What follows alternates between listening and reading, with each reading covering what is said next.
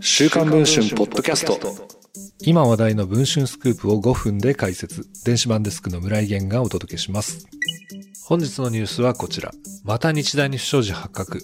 お昼寝する日大芸術学部准教授が教え子にハレンチライン。アメフト部の大麻問題に端を発し、組織のあり方が問われている日本大学。その看板学部である芸術学部の X 准教授40代男性が、教え子の学生と不適切な関係を持っていたことが週刊文春の取材で明らかになりました。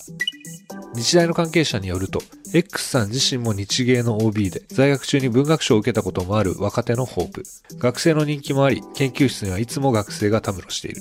中には彼に恋愛相談を持ちかける女子学生もいるほどだと言います。その X 氏に必要に言い寄られていたのは、今年日芸を卒業した A 子さんです。本人によると、3年生だった2022年の1月、先生からドライブデートに誘われたと言います。それ以降、X 氏の要求はエスカレート。よかったら一緒にお昼寝するなどと送っていました。そして教師と学生の関係を逸脱していき、ついに一線を越えたと言います。A さんによると少なくとも10回は肉体関係を持ったと言います。果たしてこの関係は許されるものなのでしょうか？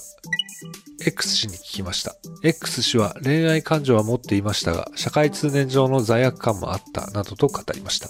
日大の広報部は週刊文春の取材に次のように回答しました。教育機関としての信用を大きく失墜する由々しき問題であり、大学として徹底した調査を行い、厳格に対処するとともに、関係者の心的ケアを含めた支援を誠実にしてまいりたいと存じます。現在配信中の週刊文春の電子版ではこの件について詳しく報じています。X 氏と A さんの間で交わされた LINE の内容、そして X 氏が手を出していた他の学生の存在についても詳しく報じています。それでは本日のポッドキャストはこの辺りで。